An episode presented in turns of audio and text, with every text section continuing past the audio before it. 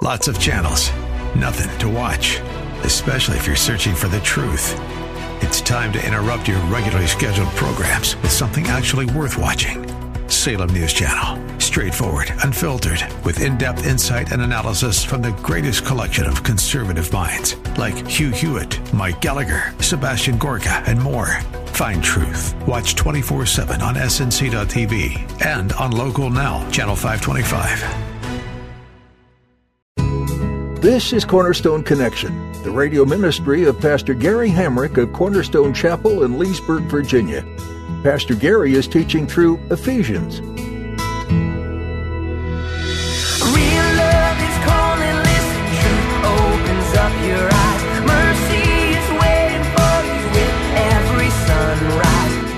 A lot of times people refer to the Holy Spirit as an it.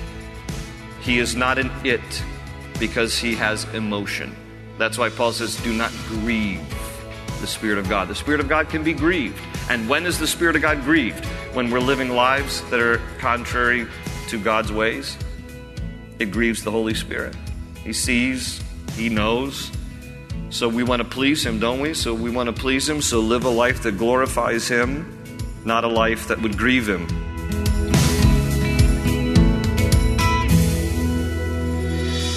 The Holy Spirit is one with Jesus and God. They make up one being, and He cares for us deeply. He was sent as a comforter. That's what Jesus told His disciples before ascending into heaven. He didn't say He was sending His Spirit to convict us or pressure us. He said He would come to comfort us. As Pastor Gary will point out in today's message, it's not that the Holy Spirit doesn't reveal our sin to us or prod us towards actions that glorify Him, but His main job is to bring peace to our hearts. At the close of Pastor Gary's message today, I'll be sharing with you how you can get a copy of today's broadcast of Cornerstone Connection. Subscribe to the podcast or get in touch with us.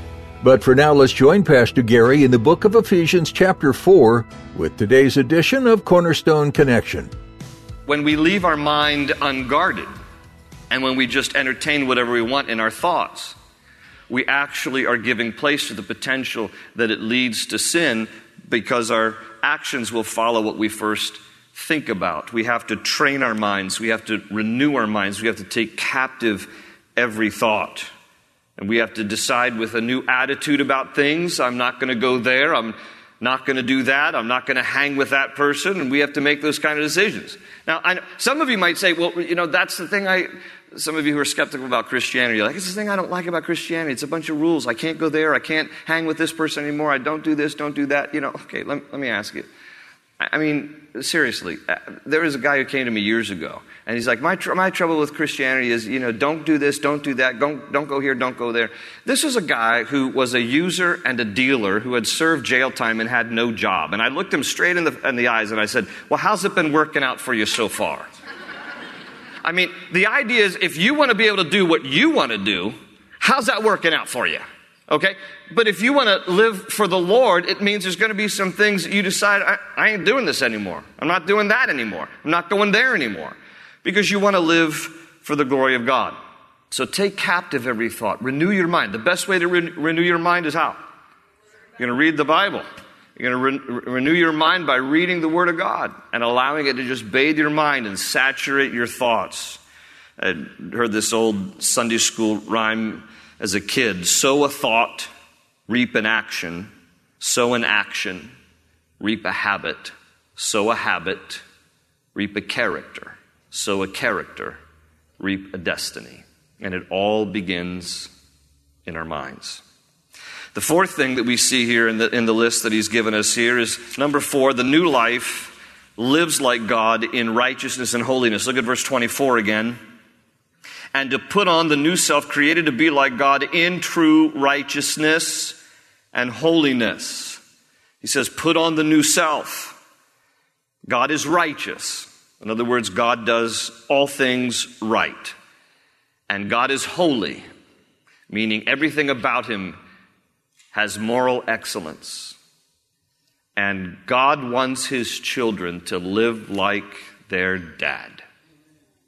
So we are to follow after the example of God, living in righteousness and in holiness, not as, verse 17, not as the Gentiles, not as those who don't know the Lord, not as those who are alienated from God, who just indulge the sensual nature and have a continual lust for more, but to live as men and women in righteousness and in holiness, striving always to do what is right and to live lives of moral excellence and purity. Number five, the new life is about new speech. Look at verse 25. Therefore, each of you must put off falsehood and speak truthfully to his neighbor, for we are all members of one body. And then he, he emphasizes speech again down in verse 29. If you'll jump to verse 29, he says, Do not let any unwholesome talk come out of your mouths, but only what is helpful for building others up according to their needs, that it may benefit those who listen. So we got to be careful about our speech. And as Christians, we have to watch our mouths. We have to put off lies. We have to speak truthfully. Now, I did a little research on why experts think we lie. And I would ask for a show of hands who, who lies, but if you didn't raise your hand, then you, you would automatically be raising your hand anyway. So, no sense in asking for a show of hands. But according to experts, we lie for three main reasons. Here they are fear, manipulation, and pride. Fear, manipulation, and pride.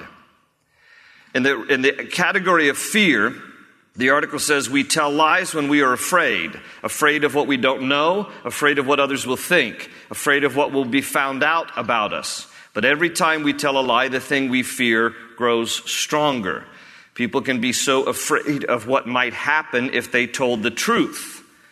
Maybe they have done something wrong and are afraid of the consequences of their actions, so they lie to cover up what they did.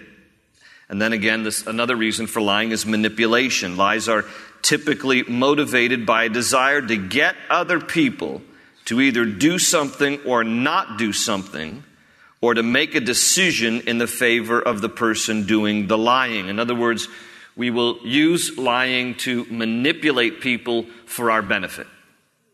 And then the third reason for lying is pride. Many times a person will lie because of pride. They use it for nothing more than a tool to create a favorable image of themselves. Often people will create fascinating yet completely false stories to improve their image.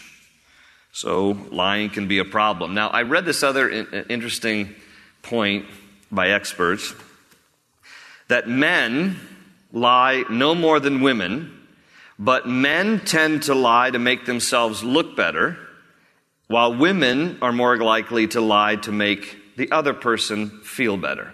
Oh, that's a special kind of lie.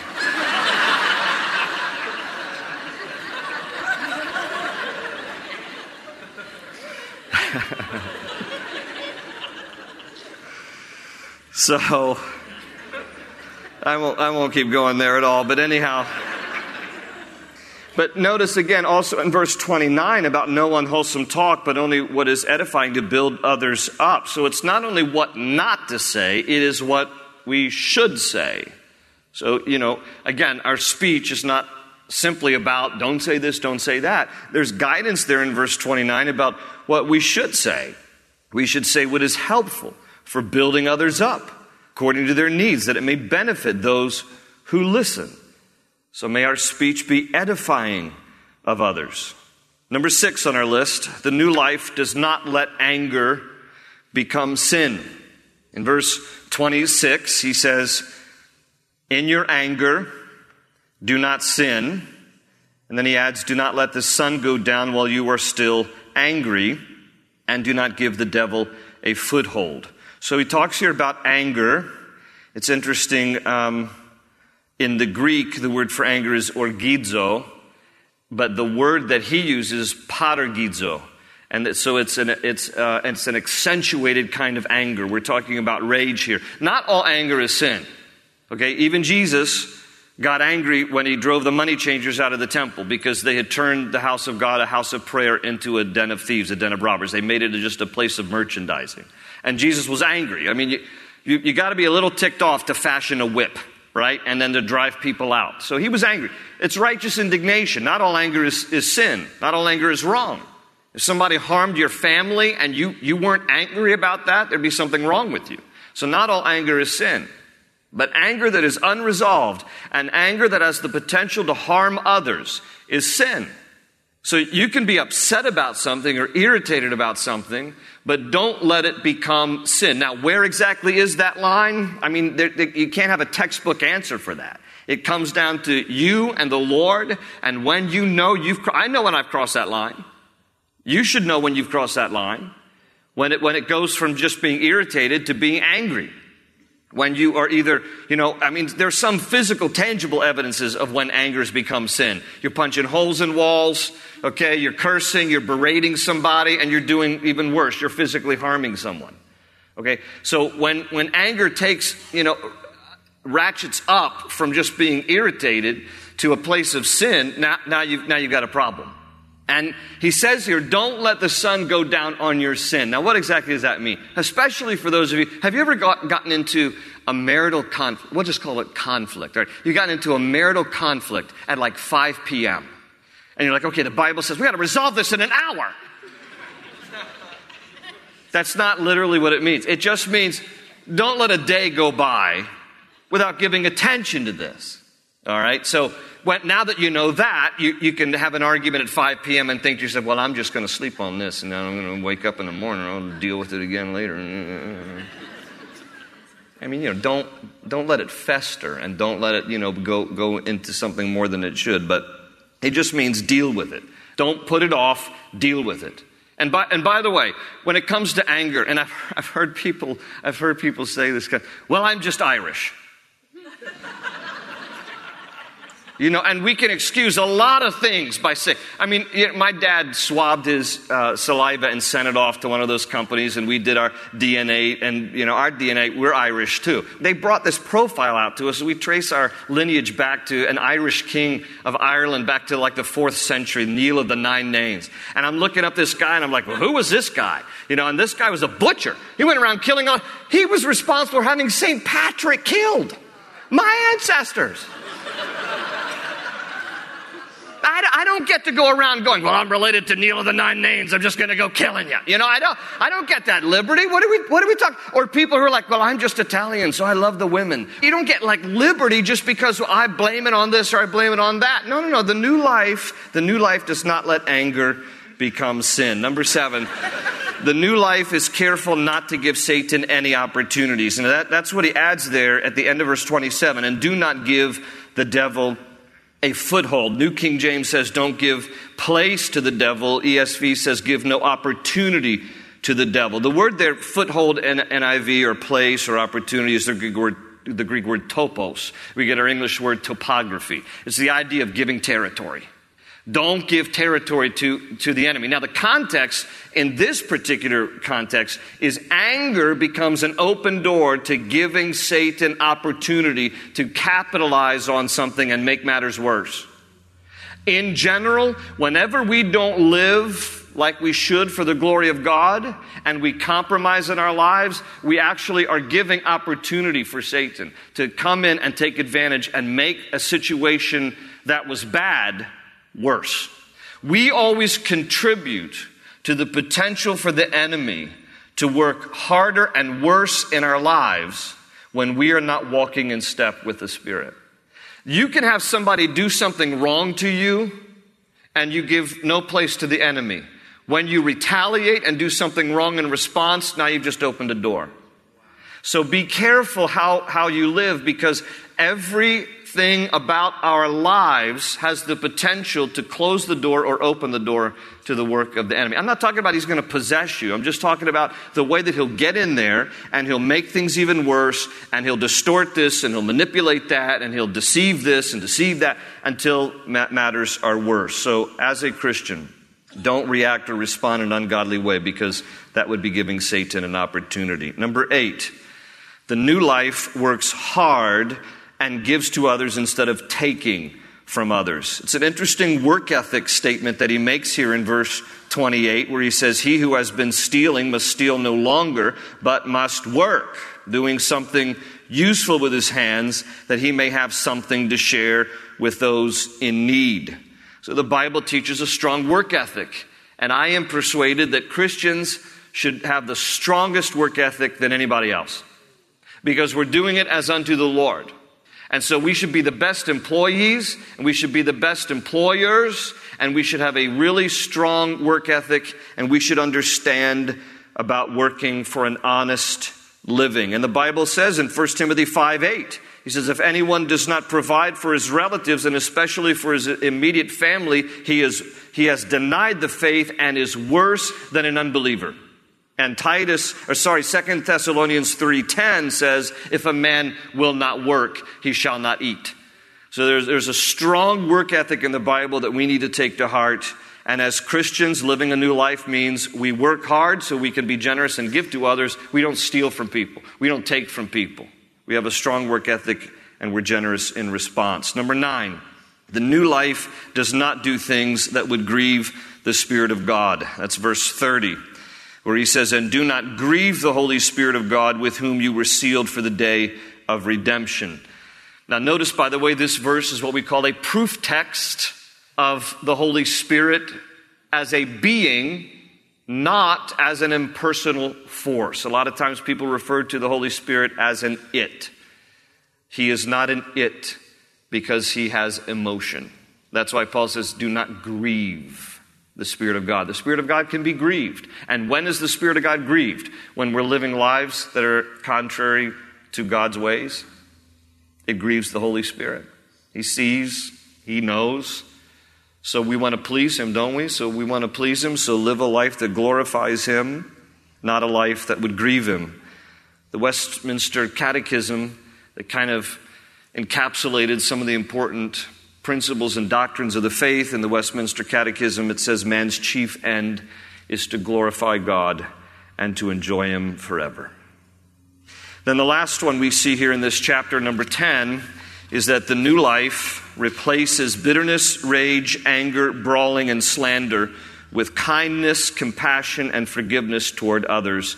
And he even uses this phrase, as Christ has forgiven you. In verse 31, he says, Get rid of. Okay, make no concession. Don't, you know, don't negotiate with the flesh. Get rid of all bitterness, rage, and anger, brawling and slander, along with every form of malice.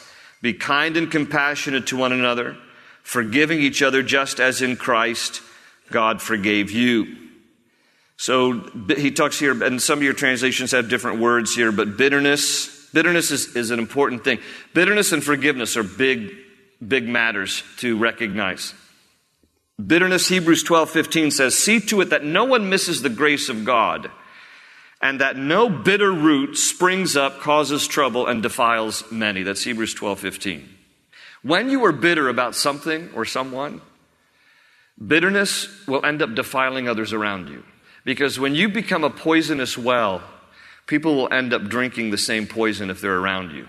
It's no wonder when someone is bitter why nobody wants to hang around you. People can spot bitterness in a moment, but unfortunately, most of the times we can't see it in ourselves. There's a sad passage in the Bible in the New Testament related to the death of John the Baptist. The death of John the Baptist was attributed solely to the problem of bitterness. It was the occasion when King Herod was throwing a big dinner party for a bunch of his guests. His wife's name was Herodias. She had a daughter.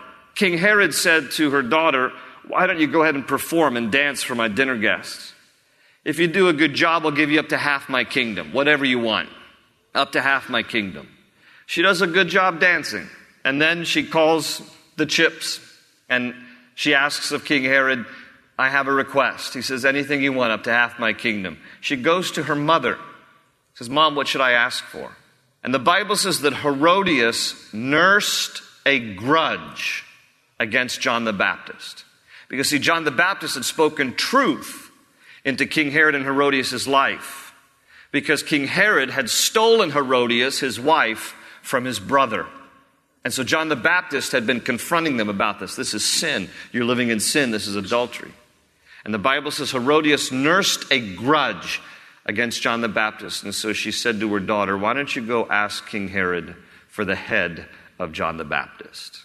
And Herod had him beheaded and brought his head on a silver platter, all because somebody nursed a grudge, bitterness. It's so destructive. Rage, it's, that's violent, uncontrollable anger. Anger is, we talked about it a while ago, unresolved hostility that harms another. Brawling, some of your translations say clamor. It means to scream or to shriek, somebody who's always just yelling all the time, just angry. Slander, some of your Bibles might say evil speaking. It's the Greek word blasphemia. It's where we get our English word blaspheme. It's to vilify someone or to speak evil of them. And we are to replace all those things with kindness, compassion, and forgiveness. Forgiveness, kindness, compassion. Out of all the things, when you study the Lord's Prayer, when, when Jesus' disciples came to and said, Lord, teach us to pray, and then he taught them that it was to be a model. It wasn't to be this rote prayer that you just recited all the time, but it was to be a model, a template of prayer. But the only thing that Jesus reemphasized in that model of prayer was the matter of forgiveness. Because in Matthew 6, 14, and 15, after he teaches what we commonly call now the Lord's Prayer, he adds this For if you forgive men, when they sin against you. Your heavenly Father will also forgive you. But if you do not forgive men their sins, your Father will not forgive you your sins. Now, don't take this to a degree that, that you know you and I stand as the vicar of Christ and we get to absolve people of their sins. What Jesus is saying there, he's emphasizing the one thing that he emphasized about the Lord's Prayer was the necessity to forgive others. And the reason he says, if you don't forgive, neither will your Father in heaven forgive you, is because if you cannot accept or receive something that you cannot extend. And therefore, if you don't extend forgiveness, you are actually elevating yourself higher than God is. Because when God chooses to forgive someone and you say, I will not forgive them, you've actually now positioned yourself higher than the authority of God. And how can God forgive you then if you are usurping his own authority yourself? In other words, it's not that God can't do something because he can do anything he wants. But we now position ourselves outside of the realm of God's forgiveness when we re- usurp his authority, position ourselves above him because we decide not to forgive others. Everybody understand this? Forgiveness is a process, though, friends. It is not necessarily something you exercise once when someone has hurt you tremendously. It is something that you decide to do every day, potentially, until you are eventually free. I remember reading once Corrie ten Boom. Many of you are familiar with her. She was one who survived a Nazi uh, prison camp because she and her family had sheltered Jews during World War II. And she then began to go around to different churches and speak. And one of the subjects that she spoke about was forgiveness because the rest of her family was killed in a Nazi concentration camp. She was the sole survivor from her family. And of course, you can imagine the bitterness and the unforgiveness that would take over any person's soul in a situation like that. She compared forgiveness like a bell in a church bell tower. She said, You know, there's a rope that comes down from the bell tower, and you, you pull the rope in order to make the bell ring in the tower. And she said, The idea of forgiveness is to let go of the rope. Now, even after you let go of the rope, the momentum of the bell will still swing for a while, and you're still going to hear the sound. So I can't control how long it continues to sound but I can control how many times I pull the rope. Forgiveness is a discipline of our faith that we exercise. And we forgive, how does he say? As Christ has forgiven. That's the kind of forgiveness he wants us to exercise. jump in and you'll find the cornerstones, your connection, run towards your new life. We're so glad you joined us for this edition of Cornerstone Connection as we explore the book of Ephesians together. With all that is going on in the world today, this letter resonates deep. It dives into the core of all that is wrong with the world selfishness. We as people can't help but want things our way and on our time. But Jesus taught to love deeper than that. He taught to live beyond your own desires. Paul, a man who once lived recklessly for himself, wanted those in Ephesus to understand what Jesus taught. He wanted the believers to not get caught up in their own wants and ways, but to see the bigger picture. Paul called for unity, just as Jesus did. That's what community should be. Is it always easy? No. Is the reward great? Yes. If you're looking to be a part of a community of believers who have this as their mission, then we'd love to meet you in person at Cornerstone Chapel. We meet Sunday mornings at 8:30, 10, and 11:45, as well as Wednesday nights at 7. So, you have options. Head over to cornerstoneconnection.cc to find out more details as to where we meet and when. Again, that is cornerstoneconnection.cc. With that, we hope you'll join Pastor Gary next time, right here on Cornerstone Connection.